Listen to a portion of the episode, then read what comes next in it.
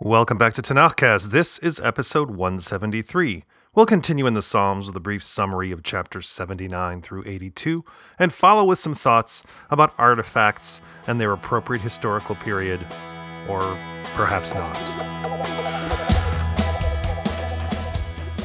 Psalm 79, an Asaph psalm, starts on a mournful tone, bemoaning the conquest of the land of Israel, the befouling of the temple, and the sacking of Jerusalem. Quote, They have spilled their blood like water all around Jerusalem, and there is none to bury them. Now, one would expect the poet to launch into a plea to God to avenge the dead and repay the ruin for ruin, which he does. But it's mixed with another plea for forgiveness. Quote, Help us, our rescuing God, for your name's glory, and save us and atone for our sins for the sake of your name. Oh, and uh, while you're at it, Crush your enemies, see them driven before you, and hear the lamentation of their women. Psalm 80 is divided conveniently into three stanzas, with each part ending with a recurring chorus. Quote, O God, bring us back and light up your face that we may be rescued.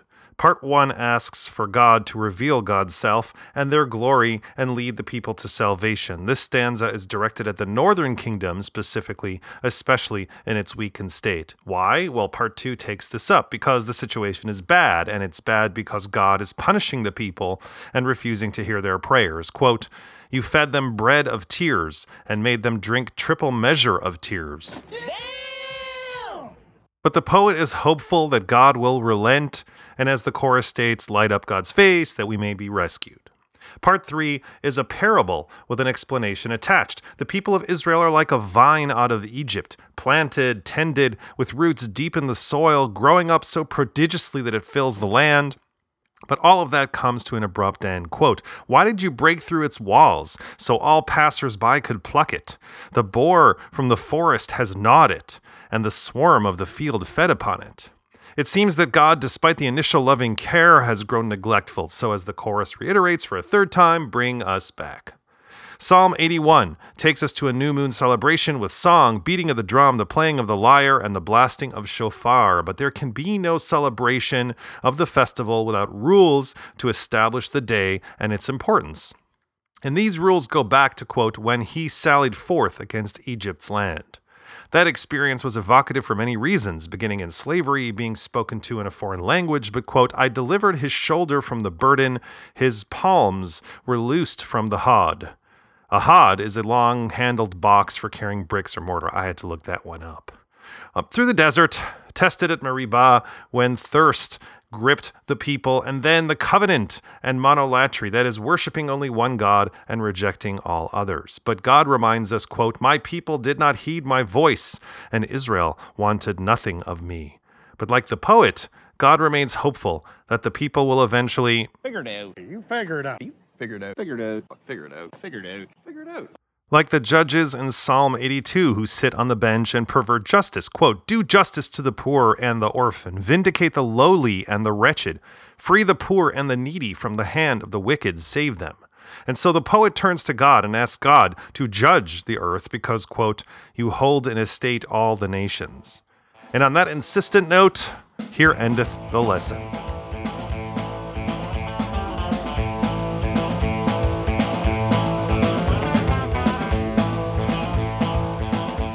I was watching Ben Hur the other day as part of a Charlton Heston binge. You maniacs! You blew it up! Ah, damn you! God damn you all to hell! Okay, that was from Planet of the Apes, but Heston really doesn't have a banger like that in Ben Hur. Anyway, that's not the point. I, I really didn't expect Hollywood sword and sandal epics to be historically accurate, you know, like making sure there was no lycra on set because there was no lycra during Roman times. But some of the anachronisms in that picture were egregious. During the climactic chariot race, there's a shot where you can actually see a VW Beetle. And you can plainly see the tracks from the camera truck in the sand of the Circus Maximus. And this wasn't by design. Someone didn't say, okay, in this next shot, when the camera swings around, let's see if we can squeeze in the VW. Even in a more modern film like Raiders of the Lost Ark, which I've alluded to many times in Tanakhcast, there were those shots, you know, portraying Indy's progress in his travels with a world map and a little plane moving across it with a bold red line indicating the flight path. Well, if you look at the map closely, you know, yes, Nepal and Egypt are where they're supposed to be, but in 1936, there is no Thailand and there is no Jordan. Anyway, we all know an anachronism when we see one. VW Beetles and Roman chariot races don't share the same space or the same time. The former is clearly out of time. But what do you call it when something that shouldn't be in the first century CE or the 21st century CE mysteriously appears? There is a term for that. It's called oopart, an out of place artifact, like the Antikythera mechanism.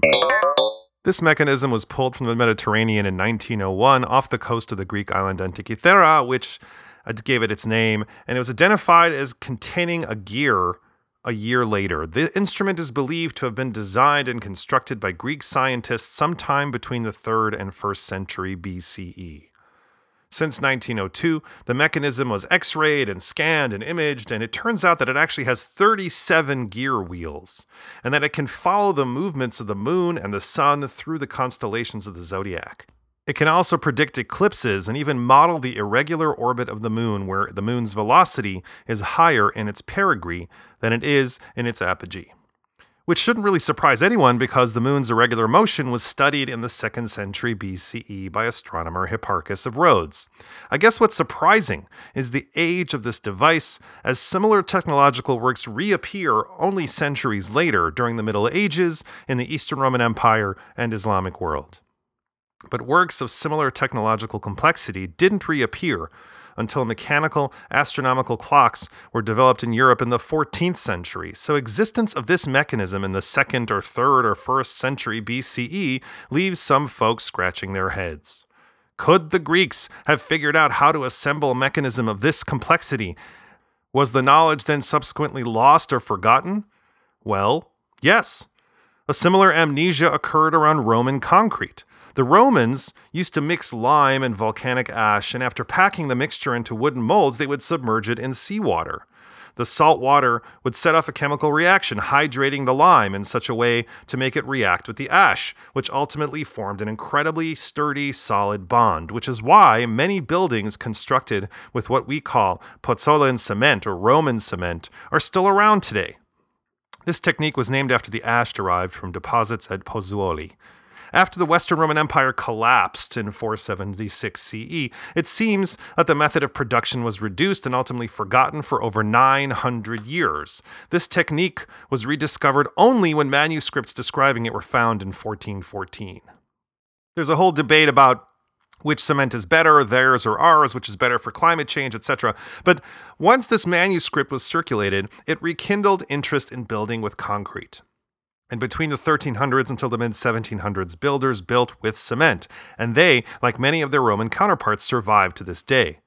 Like the Canal du Midi in southern France, it was built using concrete in 1670. Or there are concrete structures in Finland that date even earlier, from the 15th century, that are still around today.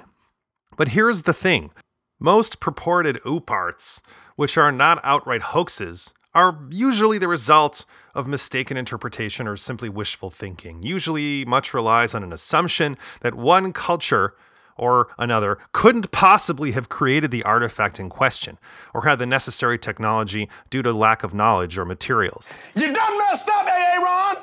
And usually it's Westerners looking askance at cultures in the Americas or Africa, and no one asks similar questions about the Greeks. But anyway, we do have examples of cultures figuring stuff out and then, because of happenstance, losing that knowledge going forward. Now, we don't know who wrote the books of the Tanakh. We have traditions around authorship, but even questions of authorship is one that has really only preoccupied humans lately, like in the last couple, couple hundred years. It seems that our ancestors were less concerned about who wrote the book and more with what was inside it. As Roland Barthes wrote in his 1968 essay, Death of the Author, quote, it is language which speaks, not the author. Nonetheless, Jewish tradition identifies individuals who are behind the books of the Tanakh. And as we have said numerous times during our foray into the Psalms, Jewish tradition identifies King David as the author of the Psalms. However, even the Babylonian Talmud doesn't speak with one voice about this matter. In Tractate Psachim, folio page 117a, Rabbi Meir, a second century CE Mishnaic sage, says, quote, all the praises stated in the book of Psalms were recited by David, as it is stated, The prayers of David, son of Yishai, are ended, Kalu. Do not read Kalu, read Kol Elu, all of these. But subsequent discussion on that folio page dispute that identification, and some assign some of the Psalms to an even earlier period. Either way, we have an odd moment in Psalm 79. Quote, in Asaph's psalm, God, nations have come into your estate. They have defiled your holy temple. They have turned Jerusalem to ruins. They have given your servants' corpses as food to the fowl of the heavens, the flesh of your faithful to the beasts of the earth. They have spilled their blood like water all around Jerusalem, and there is none to bury them. We have become a disgrace to our neighbors, scorn and contempt to all around us. How long, O Lord, will you rage forever? Your fury burn like fire. Nothing like this happened during David's lifetime or even the lifetime of his son Shlomo or his grandson or his great grandson. So, could it have been David who offered this cry of anguish over the destruction of Jerusalem and the despoiling of the Holy Temple? Had he written it in the future tense as a warning of what might happen if the Jews don't behave better, a graphic, prophetic warning? And you wouldn't even need to be a prophet to predict such a catastrophe. Judah was located between hammer and anvil, between Egypt and Assyria, or between Egypt and Babylonia. What was described could happen if geopolitics zigged instead of zagged. But it's clearly written in the past tense, describing events that have already happened. This psalm could easily be used as part of a prayer service marking the anniversary of the destruction, which means again that the poet writes about these events as having happened in the past, as if he witnessed them himself or heard from folks who did. Some interpreters situated this psalm in the Hasmonean period with the despoiling and all, but the reference to reducing Jerusalem to ruins doesn't fit either. This carnage is reminiscent of the catastrophe of the Babylonian conquest in 586 BCE. For me, this isn't a problem. David is not the poet. Or at least not the poet for this psalm, but for some who adhere to the tradition who accept David as the author of the psalms. In total, Kol Elu, how does one resolve this matter? Well, medieval commentators either avoid the issue altogether or attribute the psalm to David, who wrote it under the influence of Ruach HaKodesh, the Holy Spirit. Now, this is the ultimate retcon. Retcon, or retroactive continuity, is a literary device in which established facts in a usually fictional work are adjusted, ignored, tweaked, or just contradicted by a subsequently published work which breaks continuity with the former. Movies and TV series do this all the time. Characters that are dead in one season magically reappear in the following season with no explanation, or the Immortals in Highlander are actually exiled space aliens. What the hell is even that? And let's not even get into the whole midichlorian thing in Star Wars. That's just total bullshit, man. In short, retconning is the last refuge of a scoundrel, which, no shade to the commentators, is what the commentators did with Psalm 79.